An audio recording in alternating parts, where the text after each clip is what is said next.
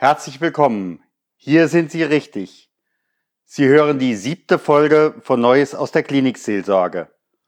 Heute, wie auch in den vergangenen zwei Folgen, treffe ich mich mit Michael Dechert von Dechert Bestattungen in Darmstadt, Ihrem kompetenten Partner, wenn es um das Thema Bestattung geht. Neues aus der Klinikseelsorge, was deiner Seele gut tut. Mein Name ist Stefan Hund von stefanhund.com, evangelischer Klinikseelsorger, Coach und Mediator. Begleite mich bei meinen Begegnungen. Los geht's! Dann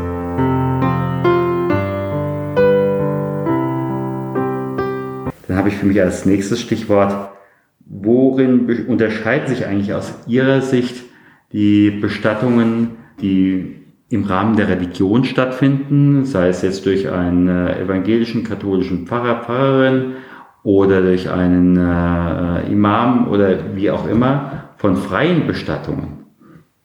Gibt es da Unterschiede?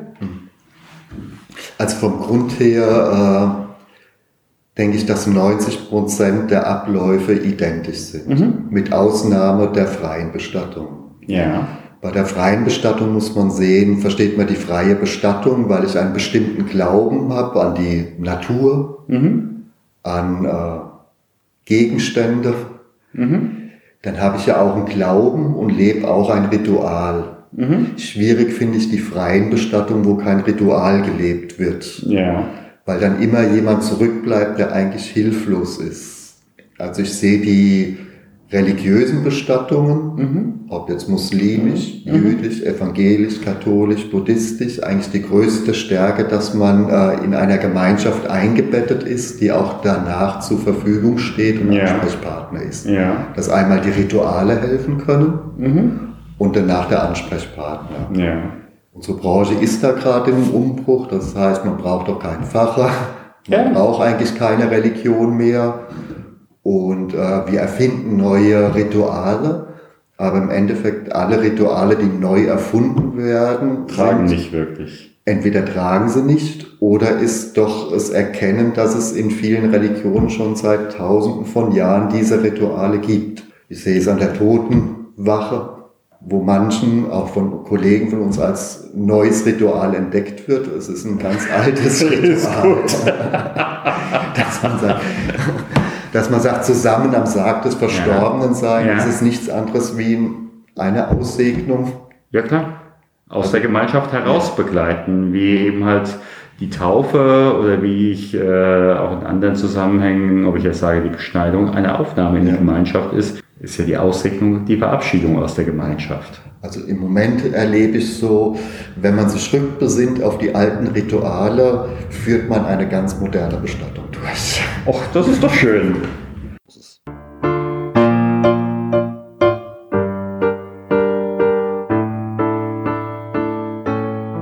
Für viele ist aber auch so dieses Thema Säkularisierung. Ich habe also mein Opa vielleicht war noch evangelisch, aber ich habe eigentlich damit überhaupt nichts mehr zu tun.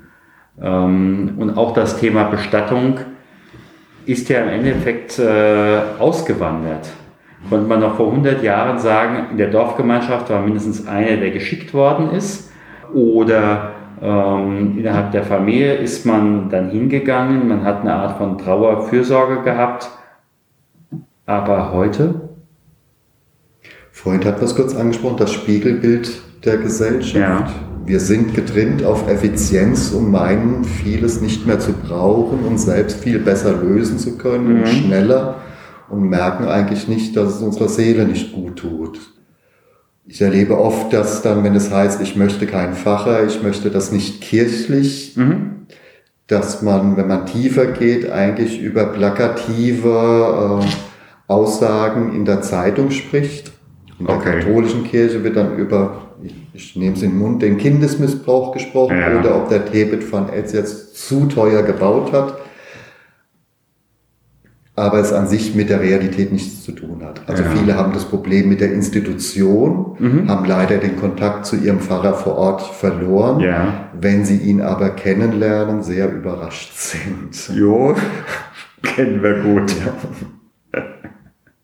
Es sehen halt viele noch äh, aus Kindheit einen älteren Ja. Herrn als Pfarrer und merken nicht, äh, dass der ältere Herr ist auch 40 oder 50 Jahre und genauso mitten im Leben steht mit seinen Problemen im familiären und äh, gar nicht Abstand so zu unserer Gesellschaft oder zu dem normalen Leben hat. Klar.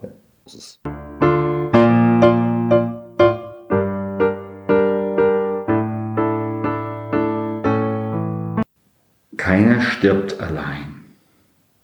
Oder? Ja. Also ich hatte vor einigen Jahren, war ich mit den Konfirmanden äh, bei dem Kollegialen Institut bei Herrn Kahoff. Wie sieht das bei Ihnen aus? Wie viel Prozent der Menschen sterben ohne Anhang? Was würden Sie aus Ihrer Erfahrung sagen? Also die Anzahl der Menschen, die alleine sterben, äh, ich schätze, es wird bei 10 bis 15 Prozent liegen. Ja. Selbst wenn es aber auch nur 2 Prozent sind, sind es 2 Prozent zu viel. Zu viel. Daher. Also leider sterben Menschen alleine, Mhm. aber auch wieder das Spiegelbild, sie sterben alleine, weil sie auch vorher schon alleine gelebt haben. Die haben dafür auch gearbeitet, um es mal sehr breit zu Das sagen. Manche sterben aber auch alleine, weil man heute auch sehr alt wird. Mhm. Also daher haben Sie recht, aber ich würde auch widersprechen, Mhm. weil es viele Menschen gibt, die den schweren Weg haben, sehr Mhm. alt zu werden und zu sehen, wie einer nach dem anderen geht und dann auch allein sterben müssen. Ja, denke, hat der liebe so Gott mit- nicht vergessen. Genau, der liebe Gott hat sie vergessen. Ja. Das sind die Sachen, die einen auch berühren, die sehr Ja. traurig sein können, wenn die dann auch bei uns die Bestattung regeln. Ja. Aber wir in Darmstadt trotzdem noch das ganz, ganz große Glück haben, jetzt Ja. einmal durch Ihre Tätigkeit, durch die. Hospizarbeit, die in Darmstadt vorbildlich ist, dass jeder die Chance hat, nicht allein sterben zu müssen. Und eben halt dann auf der anderen Seite auch nicht allein nachher zu Grabe getragen werden muss. Denn das ist ja dann manchmal auch, also ich komme ja nun aus dem Pfarrhaus und äh, mein Vater hatte öfters mal Bestattungen in der Psychiatrie im Philips-Hospital, wo im Endeffekt er als Pfarrer da war, noch jemand vom Haus und das war's.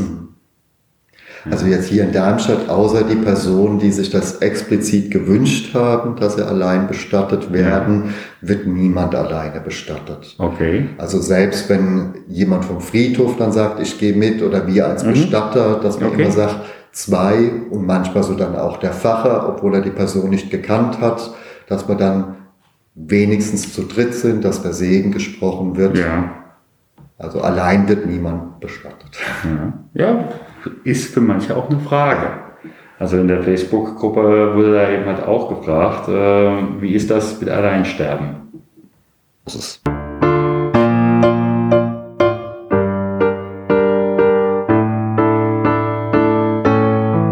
Eine ganz andere Sache, was nun sehr weltlich ist. Mit was muss ich eigentlich rechnen, wenn eine Beerdigung ins Haus steht? Mit dem Geld her.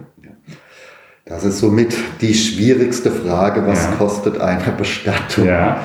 Weil die Bestattungen zu unterschiedlich sein können.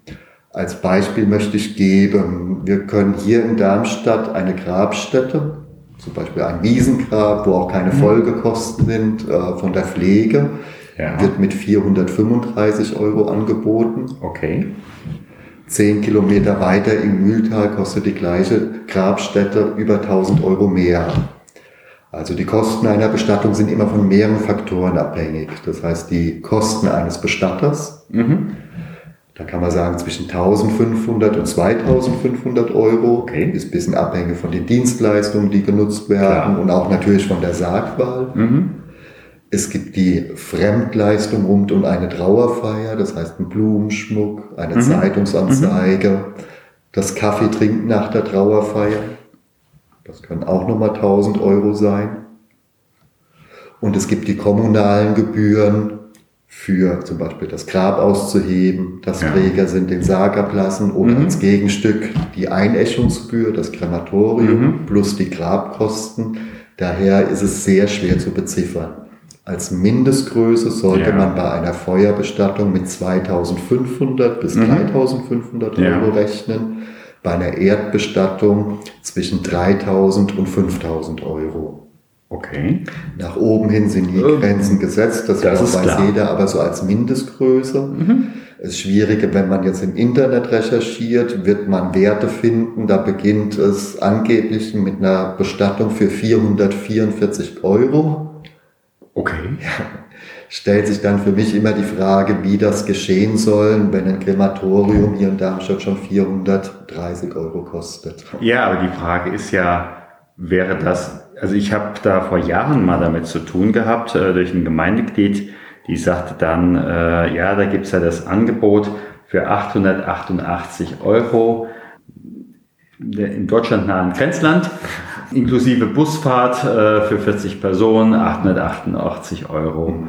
Ich weiß nicht, ob das wirklich eine Konkurrenz ist, ob das wirklich ernstzunehmend ist. Ich weiß auch gar nicht, ob es das noch gibt. Also die Dinge gibt es weiterhin. Ja. Die werden auch angeboten. Äh, vieles passiert, ich möchte keine Unterstellung, nicht, dass ich Unterlassungsklage oder ähnliches bekomme. Äh, manchmal natürlich auf eine Fehlinformation, dass ja. man sagt, dann lasse ich vielleicht das eine oder andere in diesem Preis weg. Mhm. Das sieht man ja auch in jeder Werbeanzeige, dass ein Auto 49 Euro im Monat kostet. Richtig, genau. Da gibt es ein Sternchen, wo darauf hinweist, wenn man ein Lenkrad möchte, wird es teurer. Genau. So ist es bei uns in der Branche auch bei diesen Angeboten. Aber natürlich gibt es auch sehr günstige Angebote, mhm. die darauf beruhen, dass ein Verstorbener nicht einzeln überführt wird. Ja. Dass es im Krankenhaus verstorben ja. ist. Dass ein LKW kommen darf und auch mhm. gleich 10, 15 oder 20 mhm. Verstorbene überführt. Mhm. Dass die Überführung ins Ausland stattfindet, nach Tschechien, nach Polen ja. etc. Ja. und dort irgendwo beigesetzt wird.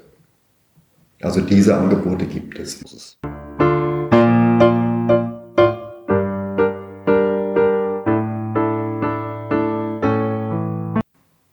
Wie ist das? Scheitert oder könnte eigentlich auch eine Beerdigung am Geld scheitern?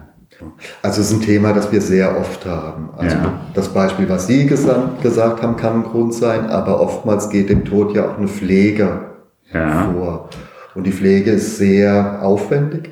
Ja. Und dann ist oftmals alle finanzielle Ressourcen aufgebraucht. Absolut, ja. Oder das Beispiel der Familienvater, der einfach viel zu früh geht, hat mhm. vielleicht gerade gebaut, Eigentum angeschafft und hat keine Rücklagen. Es tritt so etwas ein, dass also der Fall öfters mhm. auch eintritt. Es ist immer geregelt, dass jeder das Anrecht hat auf eine Bestattung mhm. und die Sozialbehörde dann die Bestattung auch finanziert beziehungsweise die Kosten auch komplett übernimmt. Mhm. In so einer Sozialbestattung mhm. ist immer enthalten, dass die Leistungen des Bestatters bezahlt ja. werden, dass eine Trauerfeier ermöglicht ja. wird, dass ein Blumenschmuck möglich ist, zwar sehr eingeschränkt, aber das Wichtige, jeder bekommt ein Grab, jeder eine mhm. Bestattung, jeder eine Bestattungsfeier. Mhm. Also eine würdige Bestattung. Eine würdige Bestattung. Okay.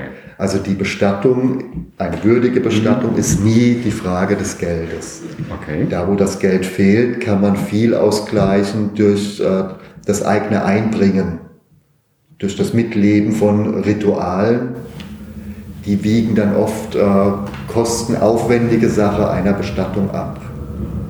Das hm, verstehe ich nicht. Als Beispiel, man kann auf dem Sarg einen Blumenschmuck vom Floristen machen lassen. Ach so, Drei, vier okay. Grenze. Ja. Der Aufwand liegt dann vielleicht bei 700 bis 1000 Euro. Klar. Genauso kann es schön sein, wenn jeder von der Trauergemeinde eine selbstgepflückte Blume mitbringt und man die auf den Sarg legt, in Vasen mhm. dekoriert, mhm. dann entsteht auch ein sehr harmonisches Bild. Mhm. Auch wenn man nicht in der Kirche ist und müsste jetzt vielleicht einen Trauerredner bestellen, der dann auch 300, 400 oder 500 Euro kostet, mhm.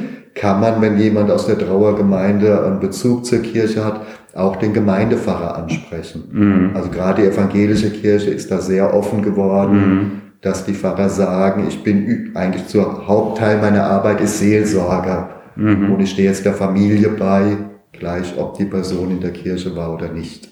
Ich hoffe, ich dürfte das sagen. Ja. Und die Fahrer bekommen dadurch kein Problem, aber das finde ich mehr als positiv. Für mich ist ja auch die Frage in diesem Moment, wer steht im Fokus? Also ich hatte beispielsweise mal eine Bestattung, da war die Frau des Verstorbenen, ich sag mal, im näheren kirchlichen Umfeld aktiv Und äh, der Verstorbene selbst aus ganz sehr nachvollziehbaren Gründen äh, hat er einfach den Bezug zu Glauben und Kirche verloren. Und dann habe ich damals eine Bestattung gemacht, aber die Trauerfamilie im Fokus genommen. Der Sarg stand auch da. Aber der Fokus war in dem Fall die Trauerfamilie. Und das war mir in dem Moment wichtig. Ich denke, es ist ja auch immer eine Riesenchance für die Kirche, wieder Person für die Institution Kirche zu begeistern. Zum Beispiel. Also ist eine Riesenchance. Ein weiteres Element von der Kostenseite, äh, man kann einen Sarg wählen mit einer aufwendigen Oberfläche, veredelt mit Schnitzung, Hochglanz, mhm. aber vielleicht ist der einfache Kiefernholzsarg, der selbst gestaltet ist, ja. viel schöner. Ja. Also es gibt viele Möglichkeiten. Ja. Es gab doch auch mal äh, diese Papiersärge. haben die sich eigentlich gehalten oder haben sie die Massen des Wortes äh, durchgebrochen? Also es gab eine Zeit, wo äh, Pappsärge angeboten worden sind, ja. aber die wurden nur von dem Erfinder angeboten, von dem Hersteller. Ja. Und es wurde ganz vergessen, dass der Gesetzgeber vorschreibt, dass ein Sarg aus Vollholz sein muss. Also okay. gibt es Regeln, dass der Pappsarg gar nicht erlaubt ist zum ja. einen. Und es wurde leider der Einkaufspreis des Pappsarges mit dem Verkaufspreis des Holzsarges verglichen. Okay. Und ich denke, jeder hat Verständnis dafür, dass man als Bestatter auf den Einkaufspreis auch seinen Aufschlag hat, denn auch wir sind ein Wirtschaftsunternehmen. Ganz klar. Und dass unterm Strich ein Pappsarg teurer ist als ein Holzsarg. Und auch aus der Sicht Ökologie ähnliches macht der Pappsarg überhaupt keinen Sinn. An dieser Stelle geht der dritte Teil des Gespräches mit Michael Dechert zu Ende. Ich freue mich, wenn Sie nächste Woche wieder reinhören. Bis dahin gehen Sie unter dem Segen Gottes in diese Zeit. Gott der Herr segne dich und behüte dich. Gott lasse leuchten sein Angesicht über dir und sei dir gnädig. Gott erhebe sein Angesicht auf dich und schenke dir seinen Frieden. Geh hin im Frieden Gottes. Amen.